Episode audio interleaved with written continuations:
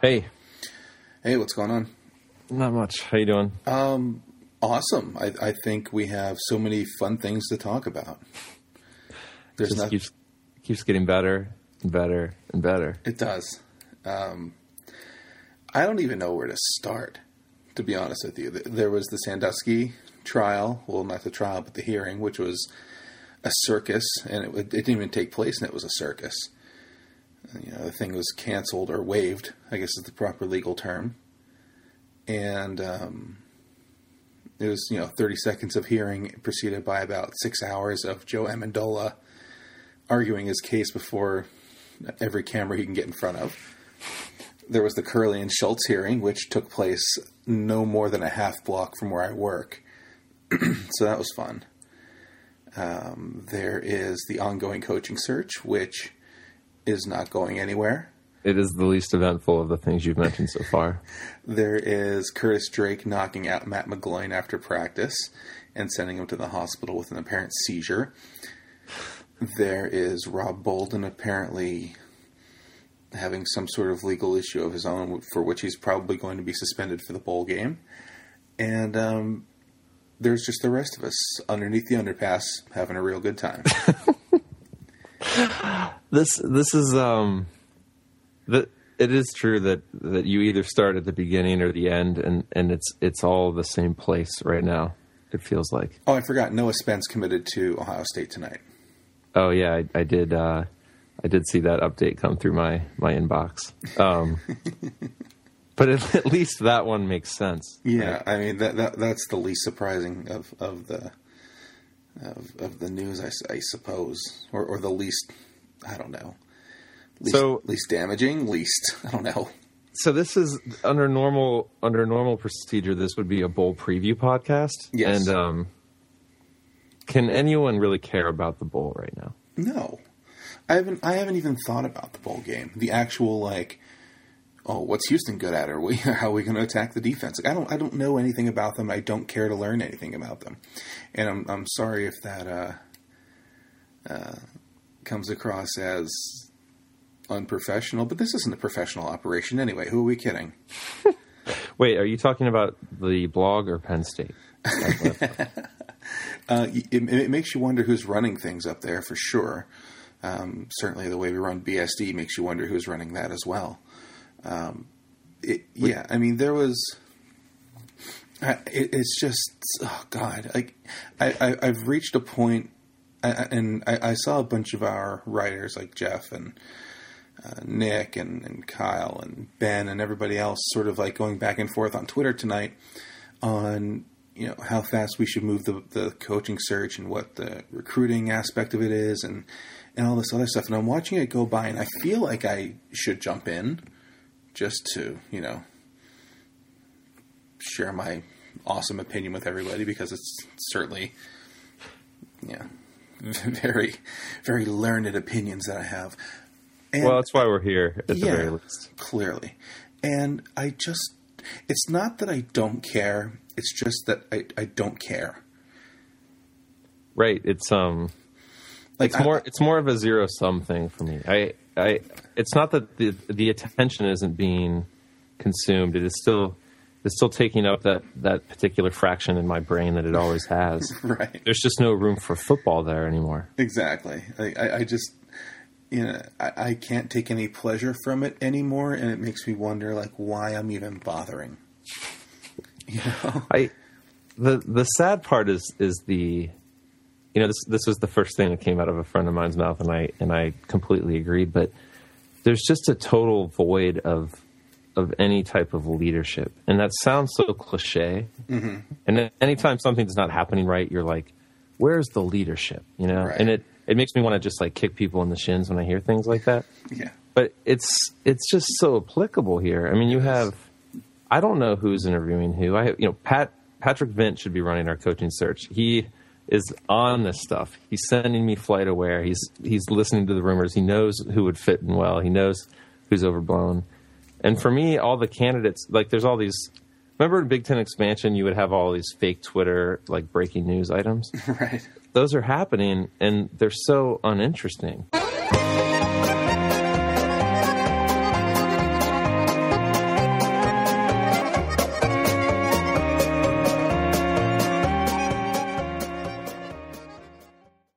the fact is nobody knows anything right now, and everybody is just making shit up. So and, are they are they doing anything? Yes. Or or are they just moving? Are they moving really slowly? There's moving planes around. No, I mean, I, they are moving. Sending out Google Calendar invites all week. It, it could be. I mean, they have to be doing something. I, I, I don't. I, I don't at all subscribe to the theory that some people have that these people are just sort of dicking around and not interviewing people. Of course they are. And of course they're talking to people, because you know that would be a complete. You know, it, it's just not. It doesn't make sense on any level. Like they're they're just not flying planes in and out of Teterboro and and Dulles and wherever else just to do it. You know, th- phone calls are being made. The, the the issue is, and and and also, all this talk about you know people getting upset about Rodney Erickson saying, "Oh, we're going to de-emphasize football." No, they're not. they're no, they're not. They're not going to do that. They're not going to hire the coach from Harvard just to say, "Oh, we got the coach from Harvard." They're, if that happens, it's because nobody else wanted the job, and that was the best they can do. Like they're not. Is this is this going to come tagged along with a, a renewed focus in liberal arts? Yes. So Central Pennsylvania needs is less economic power and um, more liberal arts focus in the yes, absolutely. Campus. Absolutely. And it just, you know, you, you have to get back to the, the basic, you know, basic theories of life. One, follow the money. Um, they're not going to let the entire athletic department turn into a smoldering crater because the football program runs that entire, you know, that, that entire pile of money is driven by the football program. They're not going to let everybody else suffer just to spite, you know, the, the legend of Joe Paterno or, or Jerry Sandusky or anybody else. You know, it's it's a money making venture, and I think that the guys running the search are doing this in a, in, in in a deliberate way, obviously, because you know the, there are others. I think this is the longest any coaching search has lasted. Uh, I'm, I'm I'm blanking on the stat, but a few days ago it passed sort of the longest of a big group of searches, put it that way. And we're probably not going to get anything now until January third or January fourth at least. You know, I, I thought maybe we would get something late last week or over, over the weekend, but that seems to not be the case. I don't know. I I, I don't know if waiting this long to, uh, I mean, unless the I don't only know. I, see, I don't know if waiting that long to get the right guy is worth waiting that long to get the right guy. You know, I, I want to believe that it is. I, I don't think, but I don't know what the difference is if you, you know, and this is just pulling names, but you know, hire Dan Mullen now or hire some other guy two weeks from now, because essentially you're sacrificing this re- recruiting class at this point. You know, it's it's completely gone, and that you know, it, it's easy to say like, oh well, you know, you want to get the right guy, and and I'm I'm still on that side of the argument for the record. Like I want them to do their homework and make sure they don't totally screw this up. But it makes me wonder how many candidates are, are really out there, how many legitimate candidates are really out there. Well, that's the problem. I there and you know if you if it's if it's waiting in order to land. Chris, somebody who yeah, like Chris Peterson, right? Who you, who exactly who who's going to make a huge splash, totally recover the recruiting class, and then some, be be the long term option. But I don't I don't buy that we need to wait this much time to do our homework. You know, I, I know I know what you're saying, but like you can, not that you were arguing this, but you you can you can have your cake and eat it too. There, you I don't can know, just I don't work know a little I'm, harder and do your homework sooner. I don't know what I'm arguing I, anymore. I really don't. And, and I say that with complete candor. I, I don't know what the solution is at this point, because it, it's impossible to know what the solution is when you don't don't know what the options are. Well, you all, that's also that's definitely true. But it also is is the the situation where why? So if we're waiting to get a guy because we hope we get him, you know, then we're Michigan and Les Miles, which doesn't right. always end well. No, if we're if we're doing it because the coach can't leave, well then you know there are only five coaches probably in the country who can't leave before their bowl game. Um, maybe there's there's more more actually there's two or three who can't leave. Right. So it's not like we're getting those guys. We're we are we are right. several, we're not, we're not waiting on Nick Saban. Below that. Right. There's there's no. So so I don't understand why, you know, I would love to to be um, proven a fool on the third, like you're saying, or the eighth, or whenever the bowl games end, and we decide that um, to announce this and, and move forward. But it it just it just is such a a long wait, and it makes you feel like we're really going to be. It's it's starting to sink in how slow a recovery this is going to be too. In yeah, part because of this long search. Yeah, there's no quick solution to this unless you get somebody. Yeah, and, and really, that's the only way that waiting makes sense is if you get somebody who, and you know, going, not conspiracy theory, but just gaming this out a little bit. If they have somebody that has already said yes, but I have to wait till after the bowl game, fine, but it better be somebody good.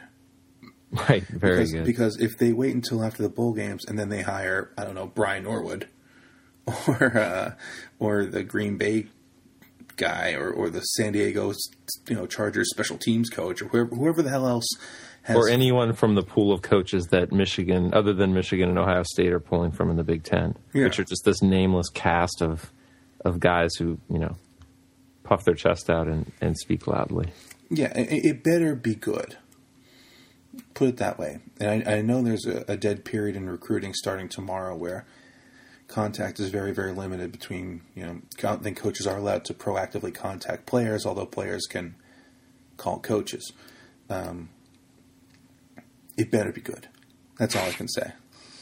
Um, moving on to happier things, how about the Sandusky, Curley, Schultz deal? Um, how how closely were you able to follow that? Because I'm there. There's a movement afoot, not only on our site but elsewhere, to sort of vindicate not only Joe Paterno, but other people involved in this whole scenario. And everybody has their own, you know, I, I feel like we've all staked out our positions and now are just trying to uh, make a futile attempt to drag everybody else to where we're already standing. And I, I'm, I'm part of that, certainly. Um, do you think Joe Paterno was vindicated at all in, in Mike McQueary's testimony? I... I mean, com- all right, so th- there's vindicated compared to what everyone was saying about him the Wednesday after the after the grand jury report came out, yes. Um, vindicated in the sense that, you know, if you take a step back and, and look at at everything that happened, it's it's tough to it's tough to vindicate anyone in the situation, which is what we were saying all along. Mm-hmm. Here's here's what it does do, though. And, you know, I I I've never really been able to jump on the. Um, there were a lot of people very anti, you know, B O D after the after the decisions that were made. There were a lot of people that were that were just kind of sullen and, and okay with it. It it does it did feel like action was needed at the time. I, I think what this does is is prove that we didn't have anyone strong enough on the board of directors to say the right thing to do ninety-nine point nine nine percent of the time is to wait until you find out what happened and then act. Mm-hmm. So what they didn't do pretty clearly, I think, is that, I mean, there was some, there was some implied understanding for me anyway, that if they were, if they were going to completely rattle the entire foundation of the school and the athletic department in three days, that they had called some people, knew what was happening. The least surprising news of this entire thing has been that the board knew this thing was going to get leaked before the, the day it was leaked. Um, You know, I, I do think that it reflects poorly on the board that, that they didn't they they were in such a P R frenzy, and I and I understand why, I completely understand why it was it was the biggest news item, you know, in the country, like for three or four days. Not the biggest sports news item, it was the biggest It it news led item. The N B C National News on it was you know, pretty much the day after it happened. I mean, yeah, N P R was talking about it, and N P R doesn't do sports scandals. They right. They do international, like, you know... folk festivals. Yeah, folk festivals, or, like, on a much, like, less funny scale, like, mass murders in Africa. Like, right. They do not cover, um, like, this type of thing. And not only were, was the national team covering it, but all of these little sub-programs were having guests on to talk about the... mm-hmm. the role of football in our athletics or in our academic institutions and all this stuff. And there's a lot of misinformation still about what happened, which is which is not, um, gosh, Joe Paterno really wanted to win the Big Ten and, and covered up, you know, this thing so that they could score some extra points or whatever. So, like, there's this, there's, I'm completely a thousand miles away from the question, but the I don't remember answer, what it was. Uh, the answer to the question Joe is Paterno, yes. Joe Paterno, I think everybody is a little vindicated in the sense that they deserve they deserve more than what they got in terms of. I mean, I, I'm not saying that we couldn't have gotten to the same place anyway, mm-hmm. but I certainly wouldn't want to be treated the way that Joe Paterno was treated at the end of this, in the sense that nobody asked him his story. He, you know, was told. For whatever reason, everyone was told to, well, not for whatever reason, because that's what you do in, in America, is you, your lawyer tells you not to speak publicly and you don't. Um, and and there's, I'm sure there was very sound reasons for all of those things. But, you know, if, if the, if the, if the board of directors wanted to get serious, they could have called everyone in and said, we're having an internal hearing, you know, N C double A style, where, you know, you're going to tell us what happened and then we're going to make a decision. And if people wanted to, wanted to do the U S C thing and, and shut everybody down, you know, for legal reasons or whatever, they could. Um, if people wanted their side of the story told, then the board could at least act on all of the information. There was no, you know, there was none of that. You know, there was an opportunity to, to kind of shift power directly to the board, um, if you want to take a cynical look at it. Um, also, just to completely play into the hands of the escalating, like, media coverage of this whole thing. So, I I don't know. I, I know that that you. Um, You you probably feel only half the same. I I don't think anybody see the, nobody comes out of this looking good, right? This and, isn't, and I'm, and I'm not sure anybody came out of last week looking better. Joe Paterno maybe a little bit, in the sense that Mike McQueary said he didn't give extremely explicit details of what he saw. Which is fine, but Joe Paterno, in his own testimony, said he, you know, something of a very sexual nature was communicated to him, and I don't think that was misunderstood in, in any way. In, in terms of, yeah, but McQueary may not have said that I saw anal sex going on in the shower between Jerry Sandusky and a ten-year-old boy, but the fact that something very sexual in nature was communicated to, uh, communicated to Joe, and he knew about it, is, you know, upsetting. It, it, it's upsetting in, in many, many ways. And, you know, I I had pointed out that apparently Joe had said he didn't want to ruin Tim Curley's weekend plans by contacting him anytime on that Saturday. He was told on Saturday morning at the meeting with McQueary, and didn't have Schultz and Curley uh, together until the next day. The one-day time gap in this is not um, important in any way. The reasoning still bothers me. It's not like somebody suddenly went up to Joe Paterno and surprised him and said, hey, why didn't you call immediately? Why don't you get Schultz and Curley on the phone immediately? I mean, he had time to rehearse his testimony, and, and what he came up with was, I didn't want to upset Tim Curley's weekend plans. That, you know, it, that sounds like bullshit to me. It does. Um, I, I've, I've said pretty much all along that while I am completely comfortable with the idea of Joe Paterno having to have been fired for this, along with Tim Curley and along with Graham Spanier and along with Gary Schultz and Mike McQueary, for that matter. Um, he's Paterno is certainly the, the least culpable, I think, uh, among, uh, you know, all these guys. Curley and Schultz look like idiots uh, with their testimony being read, and Spanier we still haven't really heard from, but you know, his, his initial statement that Curley and Schultz had his unconditional supports about all I need to form an opinion on him. Um, well, there's, know. there's still so many unanswered questions too oh, and, about, and that, always, about that whole thing. They're always what building. was Sandusky doing after two thousand two? What was Sandusky doing in the building three weeks before the test? You know, I mean, there's right. all these really, really important questions that, that we seem to have like been okay, you know, writing off as, as mysteries of the universe. I mean, yeah. the, the Sandusky one being around the facilities at the very least needs a good, good answer. Yeah. I, I, and I still haven't seen one, and I don't know that we're ever going to get one. And what it seems happened in this scenario is just everybody wanted it to go away. Nobody really gave enough of a shit about it to really, really raise a stink. And and, and McQueary said that Paterno checked in with him basically uh, later on and said, "Are you okay? Like, how are you? Are you okay?" And I don't know what that means. Is you know is he checking in on McQueary's welfare? Is he making sure that McQueary is sort of cool with the situation, or huh. you know, like what is what does that even mean? Um, it's you know none of these guys deserve to have a job. I'm sorry, they don't. And I think what happened with the Board of Trustees is they saw an opportunity where they pretty much knew Joe Paterno was done anyway. I don't think that was much of a secret at that point. It's it's not like Joe Paterno was really angling to come back for two thousand twelve. I, I mean, I, I'm I'm pretty sure that this would have been his last year anyway, and I think people close to the university knew that. And it came to a situation where Joe Paterno essentially declared that he was going to be the coach for the rest of the season, and the board said, uh-uh, no, no. Which is an interesting... Nobody gets to call their shots right now. We get to call the shots for once. You know, the, and, and, and that's sort of... I, I think the people... That's probably an underplayed piece of this. I think yeah. I have to think. There was, a, there was certainly a...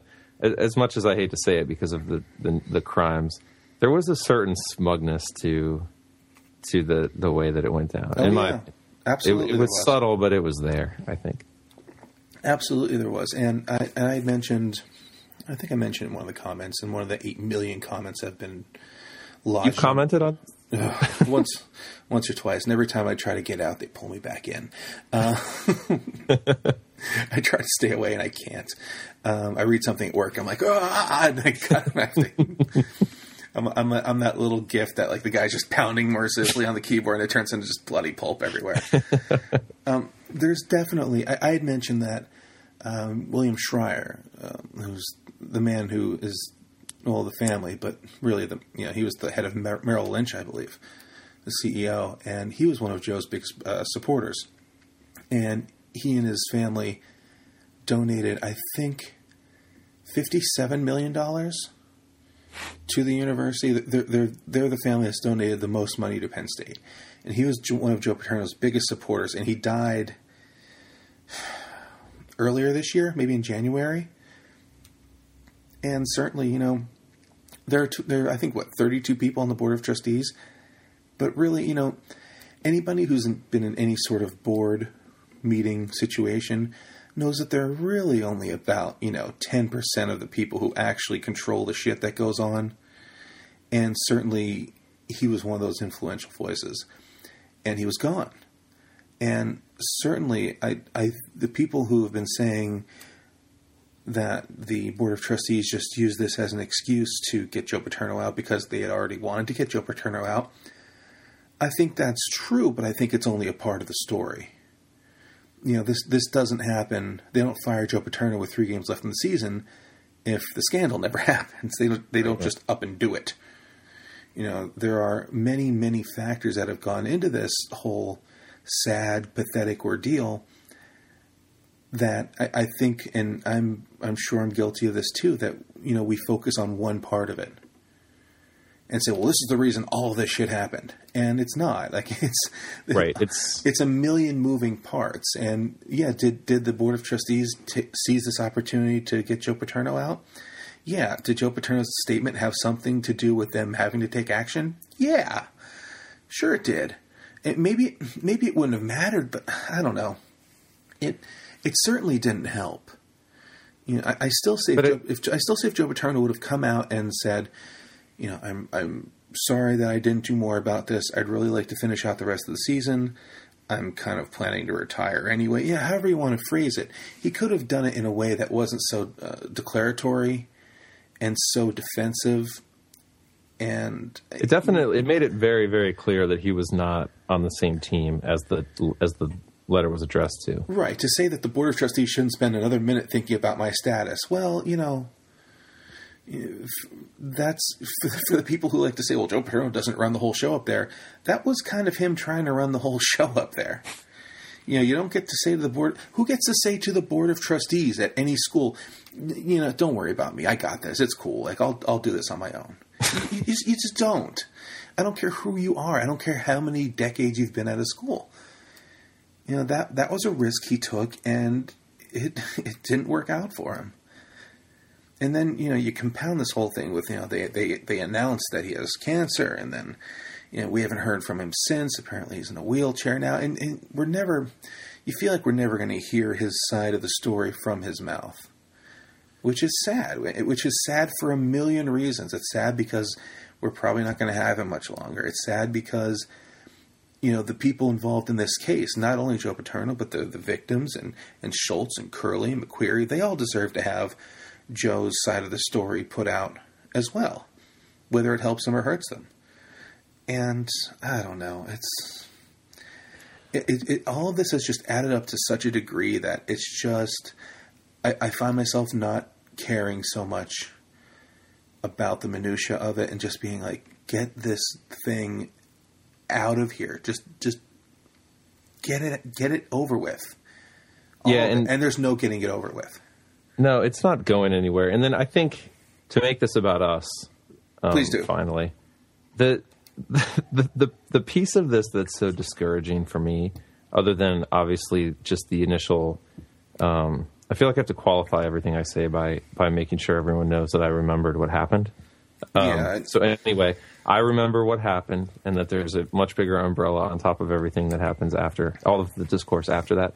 But, um, the idea that uh, that that the RAIN fundraiser was the least Penn State could do, and the idea that um, Penn State needs to kind of hurt the central economy and and and, um, and hurt kind of all of these innocent students who are trying to get a degree and make it like in a very difficult time to, to make it professionally as a twenty-two-year-old. And the idea um, that, that was headlined on, on Doctor Saturday, although I believe by... Um, somebody other than Matt Hinton, who is, I, I think that site is diversifying too, although I haven't been paying total attention. But the idea that we have to, um, we are donating our bowl proceeds because we feel guilty, um, which was the the headline about about the decision to do that.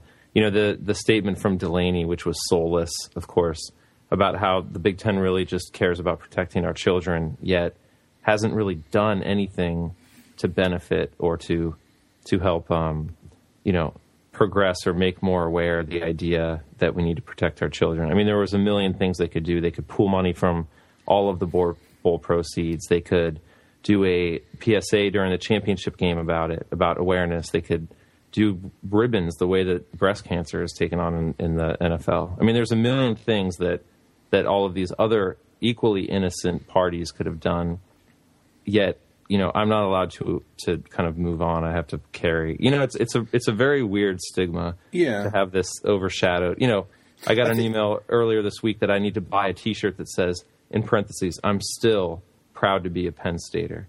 Why would I buy that T-shirt? Under what circumstances right.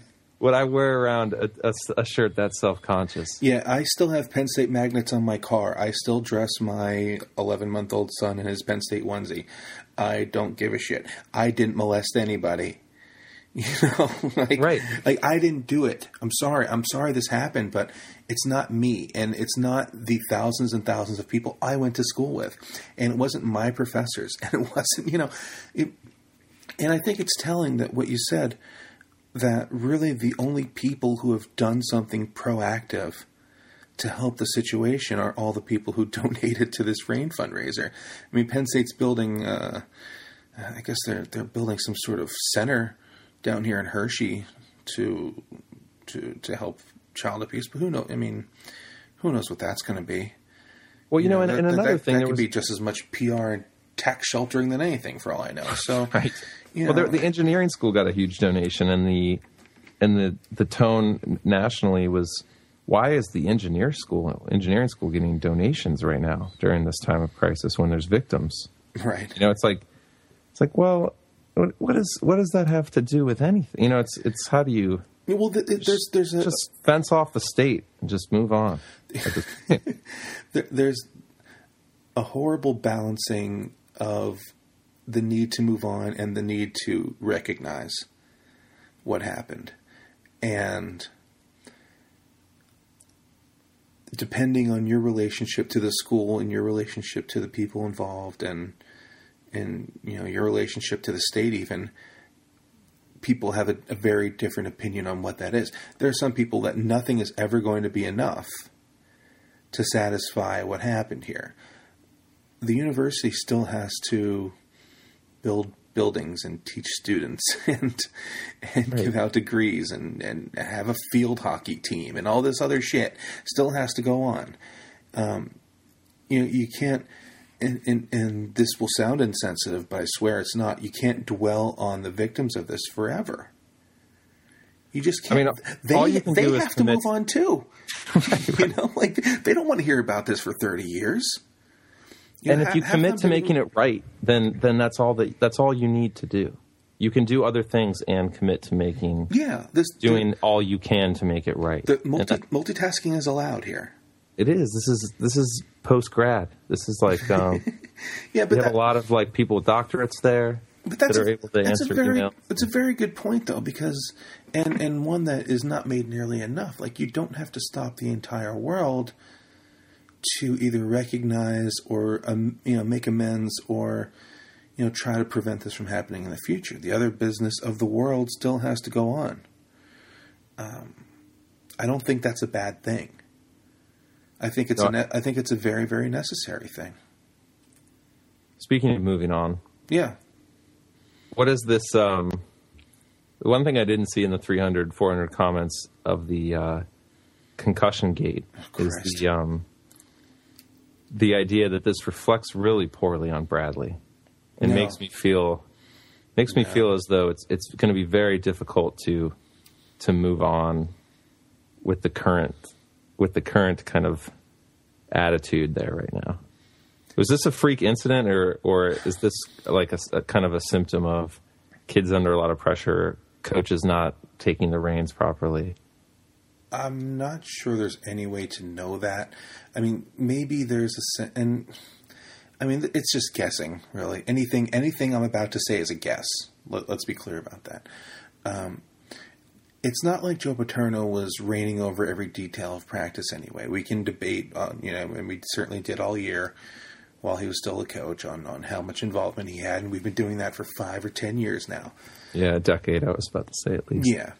Um, that doesn't mean that the the lack of apparent leadership had nothing to do with what happened in the locker room or what happened on the practice field that led to the, what happened in the locker room. Certainly the, the players know that they have a lame duck coaching staff. The coaches know that they're a lame duck coaching staff. There's, you know... There's a sentimental push to keep Tom Bradley around. And, you know, while I said earlier that nobody really has any information on what's going on there, the information that does seem to be coming out is that Tom Bradley has basically no chance at, at being the head coach. Um, argue amongst yourselves over whether that's proper or not. I, I don't care anymore. Um, I, do, I don't, sorry. Um, Yeah, I, I think th- there's certainly a possibility that the perceived and the actual lack of leadership and lack of accountability, you know, new coach is going to come in two weeks from now. How much does he really care about a player fight, you know, as, as severe as it was? You know, he, he, he has much bigger things to worry about when he shows up than, than having to worry about who started what in, in the locker room. It's just another, yeah, I was going to say another black eye, but that's, that's too, that's too dumb. Um, it, it's just another bad event piled on a bonfire of just horrible things. Like, it's one more log on, on, you know, a, a four block fire. What does it, what does it matter? And the Bolden thing, who cares? It, it's, it's just such a mess. It's such an unbelievable hot mess. That, you know, you just, and, and I, I guess this is how people react differently to situations like this. I just want the whole thing flushed and started over again as quickly as possible. I don't care what happens in the bowl game. I don't really care all that much what happens to recruiting because I'm pretty much chalked it up as a, as, as a giant loss anyway. There are going to be kids who stick with Penn State who basically don't have many and or any other options. Um, you know, because classes, it's not because they're necessarily bad players, but classes fill up. You know, uh, Armani Reeves is a guy that is one of the better players at, at cornerback that Penn State has in this class, probably the best. And, you know, Noah Spence committed to Ohio State today, but while, um, you know, th- those guys wanted to go, to, or uh, and I'm thinking of uh, Cameron Williams, um, Ohio State told Reeves that they have no room for another cornerback. So now he's looking at Michigan. You know, th- these guys only have so many other legitimate options at a certain point. Right. And I think Michigan actually just very recently did something similar to a guy that, that went to another place that was a perfectly good football player. Yeah. Just late in the game.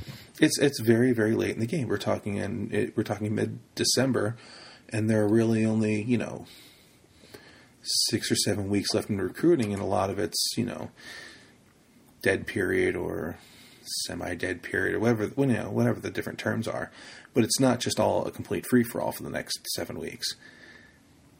There will be kids who stick with Penn State, but it's not, you know, we've already lost Spence. We've already lost Tommy Shutt. We've already lost Joey O'Connor. Um, and there was another kid as well.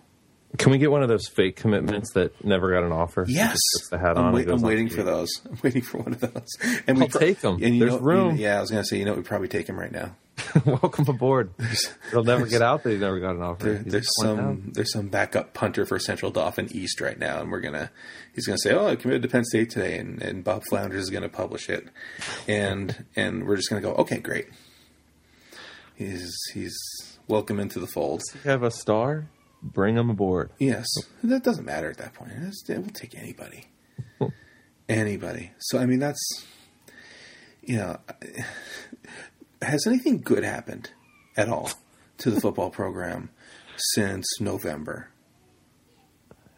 They beat Ohio State. That was fun. Yeah, and then Ohio State went and got, you know, arguably the best coaching hire since Saban. Mm-hmm. Could backfire. Good coaching hires backfire all the time, but yeah. Um, I if we would have hired if we would have hired Urban Meyer two weeks ago, I would have been singing a different tune. I think about what I'm expecting in the next eighteen months or so. Um, yeah. And that's the thing. There are only so many superstar coaches out there, and, you know, it, it's hard enough to get one to follow Joe Paterno. It's much harder to get one to follow Joe Paterno in this situation. And it makes you wonder what we're going to end up with, unless, you know, the powers that be who are running this search are able to throw four million dollars at somebody and, and really somebody, Very, very, like like we were saying before, very, very good and very, very influential in recruiting and coaching and, and all the stuff that goes with it, because I have a feeling that we're we're headed somewhere bad. And, you know, and we're not out of the woods in terms of, you know, guys like Mark Richt using us for leverage for contract extensions at their own place. Or future Penn State head football coach Al Golden uh, Al doing Golden. the same thing. Yeah. yeah. Um, I the the only saving grace in this is that nobody in the Big Ten is trying except for Ohio State, Michigan to some degree. Although I, I still think that their their year was, you know, they asked Rich Rodriguez whether he thought he could have had the same year, and I think it's unequivocal for me anyway. Yes, he could have had the exact same year uh, with a new defensive coordinator, which was on the way anyhow. Mm-hmm. Um, Wisconsin will continue to get transfer quarterbacks and have good offensive lines, but that's not a sustainable practice, I don't think. No. And everyone else is just hiring the, um, you know, the third best coach in the M A C every year. Mm-hmm. And there's nothing to fear outside of really those top three. And yeah. and those top three, I think, you know, only Ohio State is a true machine right now of those three. The other two are, are you know, going to have good years, clearly. And could potentially turn it, you know, into something more long term. But I mean, it's telling that this, all of the things that happened this year. We had a, you know, we had no quarterbacks. We our line was in shambles. The scandal hit, and we still almost won the division.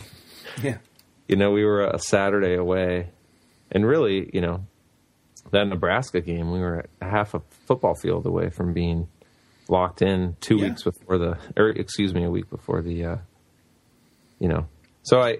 It's just not that. There's. It's very difficult to fall hard in the Big Ten, I think. I think that's right. I mean, certainly the programs you mentioned, Michigan State, Nebraska, are always going to be competitive, if not occasionally great. Um, but they're in the other division, and and, and the, yeah. still they, you know, they both they both had plenty of kind of non-elite moments. Yeah, they do. But I, I think what you're going to find is that the, the division between Penn State and Ohio State and Wisconsin is going to be pretty difficult to close in the near term. Because that's, and that's probably true. At least for two or three years. And I think, you know, these Ticket City Bowls and Meineke Car Care Bowls and, and things of that ilk are going to be our future for a few years until, you know, and that's, I think that's regardless of who takes over. If if it's somebody who's not very good, then, you know, then we sort of get into the, you know, if they don't get this right the first time, we're immediately chucked into the cycle of hire a guy, wait three years, fire him, hire a guy, wait three years, fire him. And, you know, Oklahoma went through the wilderness for nearly two decades after Barry Switzer. Uh, Nebraska had their difficulties. You know, we, I mean, the, the list goes on and on. It, it's you know, the list that we always heard about for years and years when talking about replacing Joe Paterno. Alabama, you know, had a losing season, what, three years ago or four years ago? Right. Um, Notre Dame's still on a Notre, yeah, cycle. That's, that, that's the perfect example. Notre Dame's still searching for, you know, anything. You know, they're, you talk about living on past glory. I mean, Michigan had... Did you, did you see the the Rudy news today? I did. I saw that he was... um, and, and one of my friends posted it on Facebook, and I immediately broke out the Rudy was offsides line, which he thought was funny. But then somebody brought in uh, more like a legal procedure. I'm like, oh, God damn it. Missed that one. You got... I hate it when I miss an easy one. Yeah. So, yeah, n- nothing but good times here at Penn State. It's It's been a lovely... I mean, that, when, when did this scandal happen? Was it November what? Uh, Roughly. Gosh. Like maybe the fourth or something. I don't know. It's only been about... And we'll think about it. It was before the before which game? Um, well, it was right after the Illinois game. Yeah, bye week before... The, the uh, bye week before Nebraska. Nebraska. So, I mean, we're talking... Six weeks, maybe? I don't know. I've lost track. It's felt like six years.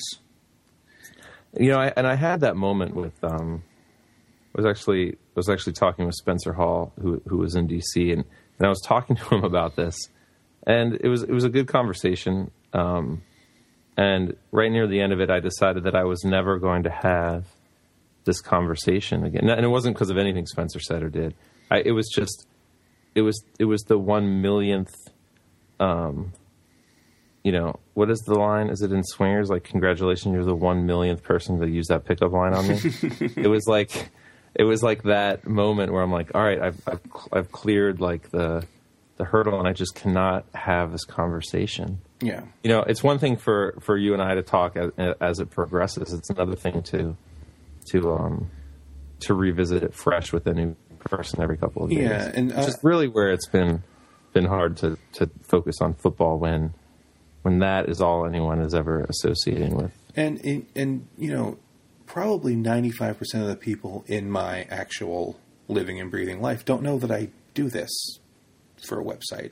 You know, they don't know and they don't care. But they know that I love Penn State, and they know that, you know, I've been going to these games since I was five years old, and I go, you know, go up whenever I can. And my brother went there, and my dad went there. And, you know, it's this whole, you know, we're known as a Penn State family. And they're coming to me with the same conversation over and over again. And, yeah, it reaches – and the questions are all sort of different in, in their own sense depending on their background, you know, whether they were also Penn Staters or whether they just sort of are from another state and are saying, what the hell's going on up there? And you find yourself talking your way through it in different ways every time, sort of depending on the audience, and it never makes any more sense. Right. It just it just doesn't. And like, well, why didn't somebody st- Why didn't somebody go to the police? Or why didn't well, this guy was kind of the police, and nobody really knows. And well, why didn't Joe Paterno do more? Well, uh, Joe Paterno thought he, I guess, did enough, but didn't really go to the state police and there's a jurisdictional thing and, you know, well, you know, why didn't the kids come forward sooner? Well, well, you know, it, and, and just go through this. Oh, you know, it, it's endless.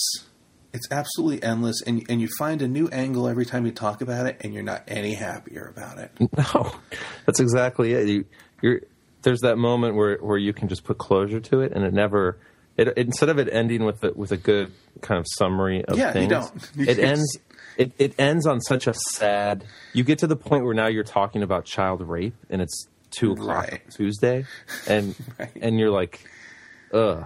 And then you both kind of like look away from each other and, um, and then, and then, and then you say, uh, all right, I'll, I'll talk to you later, or like, you know, send me an email. And then yeah. that's the end of the conversation. It, it never ends with a satisfactory conclusion. You can't say, and, and then, well, Jerry Sandusky went to jail and all the kids got therapy and everything's great now. Right. Um, you, right. You, there, in any good scandal, there's like a, not scandal, I guess, but when someone is confused, you're always able to explain um, kind of what, what it was. You know, why did they lose the game? Oh, well, what happens is there's this rule, and if you're falling to the ground and the ball bounces, and then and then everyone can get on the same page, but mm-hmm. you can never get on the same page with people on this because no one even knows what they think of it. I don't know what I think about it still, however no, many years no. later. We're, we're sort of compelled by the nature of, of running the site to have, you know, opinions on it, but, you know, they can, one, they can change, two, they are always incomplete. Three, you can never articulate them properly. No. Yeah. And four, it's impossible to, to talk about it without getting over emotional about it. You know, it, it's like, and God, I can't believe I'm going to say this, but when nine eleven happened, um, you know, I wanted the entire Middle East to be turned into glass. You know, like this, like, this is fucking ridiculous. Bomb everything. And the, and and that's kind of how I felt. That was sort of my immediate reaction to the Penn State thing. Like, oh my, everybody has to go. And I'm I'm still not backing off that, but man, it's just, you know, you can find nooks and crannies in every bit of testimony and every single, you know, scenario and every single what if along the way, and you just you never get a complete you never get a complete picture of it. And I, I don't you, you want to think that you can wait until all the facts are out. You know, that people keep saying, oh, wait till all the facts are out. The facts are never all going to be out. No. And that's and the, we're, you have to, you know, we're at one half percent of of one percent of nothing or something. What is the, what is, what does Einstein say we know about the universe? We know way, way less about this yeah, situation. Yeah. But between all the P R and the lies and just the no comments. So, I mean, is if, for the people that all the facts are, are we, you know, wait until all the facts are out. Does that apply to Graham Spanier and Tim Curley and Gary Schultz and Mike McQueary and Joe Paterno? And everybody stays in their job until all the courts. You know, no. It's not how it works. It's it's not how it should work, to be honest with you. Anybody think Graham Spanier should still be in his job? Nobody's defending him. Right. You know, nobody's right. defend, nobody's defending Tim Curley. Tim Curley is probably going to be acquitted of both of these charges. Nobody's nobody's batting for him. Yeah, well, they don't they don't have the, the allure or the statues, I guess. No. Um, and they didn't earn them. And, yeah. and Paterno... Paterno did earn yeah. his, I think, um, at least up until that moment. It's just a it's, a, it's a hard thing to, you also have to, I also find myself wondering where these people are. You know, Jim Tressel is in an office in Indianapolis somewhere, and at least I knew where he was and that he was doing something. But mm-hmm. that's the other thing about this. Where are these guys going to go? Where the hell's Graham Spanier? And where... Where is Joe Panansky's manuscript, and why is it not in my inbox in P D F form? It's it's going to be, and you know, it. I don't even know what this, I don't know if this actually helps. I mean, it helps book sales in a way, but from a writing perspective, I mean, there's still such an incomplete story. That I, how's he even going to be able to write this until two years from now? Well, that, yeah, that, Spencer said to me, he said, I don't know how he can step back and write this.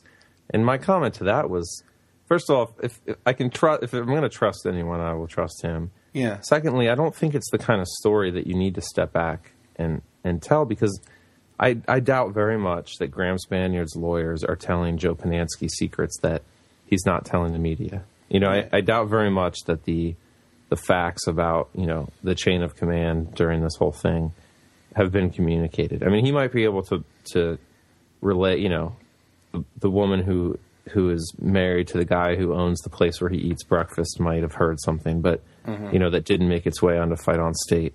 But I, I don't I don't think that that he's in a situation to to tell a um, you know, murder and the journalist's story here. I think it's I think it's a uh, it's going to be a good story to see where the hell everyone's state of mind was. You know, how did this whole thing wind down?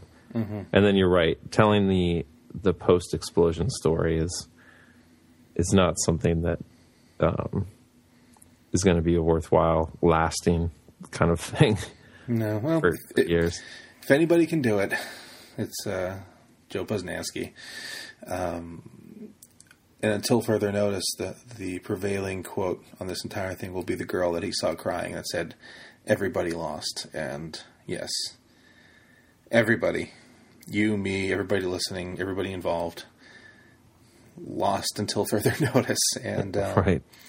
it's it's not going to get better anytime soon. Unfortunately, uh, there's still going to be trials, presumably. You know, as, as far as Amendola's insistence that they're going to take this into trial and and possibly just burn this whole thing to the ground along the way. That that's sort of my my lurking fear in this, is that it's going to get to trial and then shit is just going to fly. All the darkest secrets about Penn State, of, of which there are many, uh, are going to come out, and it's just going to open up all the wounds and just ruin everything all over again. And that sounds exhilarating. I can't wait to. And, and the best part about that kind of stuff is that it breaks on, you know, weekdays after lunch, or yes. you know, on Friday, like after you had your first cup of coffee. Mm-hmm. Instead of at least a football game, I can schedule three hours of my life, watch it. Write about it on Sunday and be done. Yeah, be disappointed about it for half an hour. You know, check the polls in the morning, Sunday morning, and then get back to it. This is uh, not. It's a, a much a much simpler life that we're not going to have back. And not just because we're not going to be in the polls. It's good. It's just, you know, we'll, maybe we'll make up someone's blog poll ballot, but that's it. Um, okay. Well, I think that that's a, a nice refresher on where we're at. We have um, perjury and failure to report child rape lurking. We have uh, Jerry Sandusky's trial to look forward to, and a whole winter of um, hopefully some more meaty interviews from Sandusky, because those have been going well. Um, we have whatever the hell's going to happen in the coaching search. We have whatever the hell's going to happen with the quarterbacks, because, yeah, what the hell? And then uh, I guess there's a bowl game, but who really who gives a shit? So yeah, it's. I think this has been. I think this has been very educational for all of us. Thank you once again for joining us, everybody, and um, subscribe to us in the iTunes link, and uh, send us all your comments on this rambling. Um, not planned in any sort of way podcast. Not that any of them have a script, but um, this one even more so. It's like, hey, you want to do a podcast in ten minutes? Okay. What are we going to talk about? Um... Everything. And it's going to be great. Uh, anyway, thank you everybody for joining us. Kevin, see you next time. Bye.